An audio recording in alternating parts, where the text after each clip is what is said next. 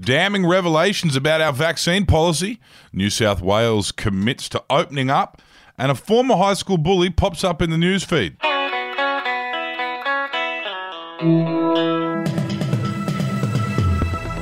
Yeah, it's the end of another week here at the Betoota Advocate. This is your Daily Betoota for Friday, the 10th of September. I'm Wendell Hussey. Clancy Overell joins me once again, and the front page of our newspaper today is about Greg Hunt. He's come out and revealed that the government would have picked Pfizer if they hadn't all just bought CSL shares. That's right, the government has finally revealed the reasons behind their obsession with the AstraZeneca vaccine and their decision to base their entire jab rollout around it.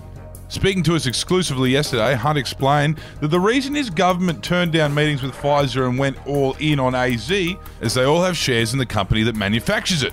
As he said, unfortunately, we bought a boatload of CSL stock. They are the company who makes the vaccine, if you plebs aren't aware. And as a result, we decided to push AstraZeneca as hard as we could to cash in. It's what anyone would do, really. Also, it helps that John Howard's former chief of staff is actually the head of government relations for AstraZeneca. And it was made in Oxford University, where half of the Liberal Party went. So, of course, we want to support the old school. Makes sense, doesn't it? Good to have some clarity on it, at least. Now, there is some good news down south. Finally, it looks like their lockdown may be coming to an end sometime soon.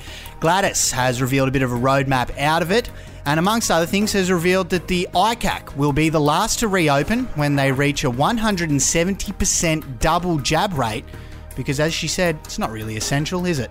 After a long few months, they're finally talking about Freedom Day down there. 18th of October is when they are predicting the state will hit the 70% double dose mark and things will start opening back up.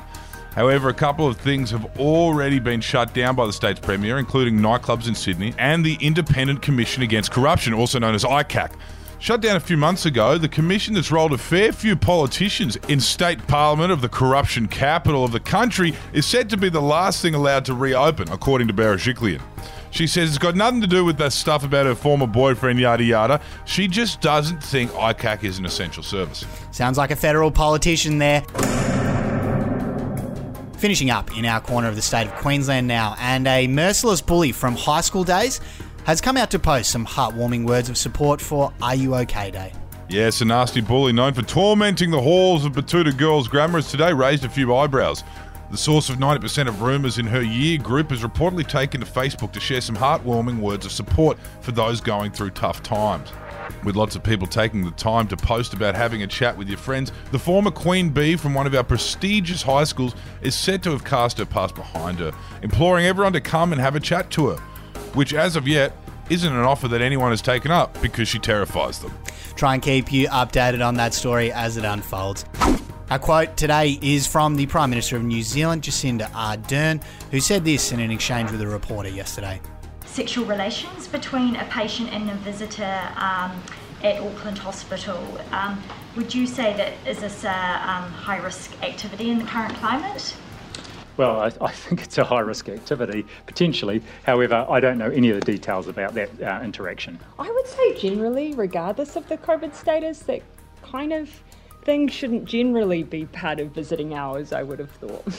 Yep. I thought that one kind of goes without saying, especially during a pandemic, but those Kiwis always do surprise us. If it's not in uh, multi faith prayer rooms in the airport, it's in hospital. So, you know, hopefully they settle down, the toey little things. They do like to do it differently. Anyway, that's all we've got for our news wrap today. We'll be back again with a weekly at some point, and we'll talk to you then. Bye bye. Hooroo.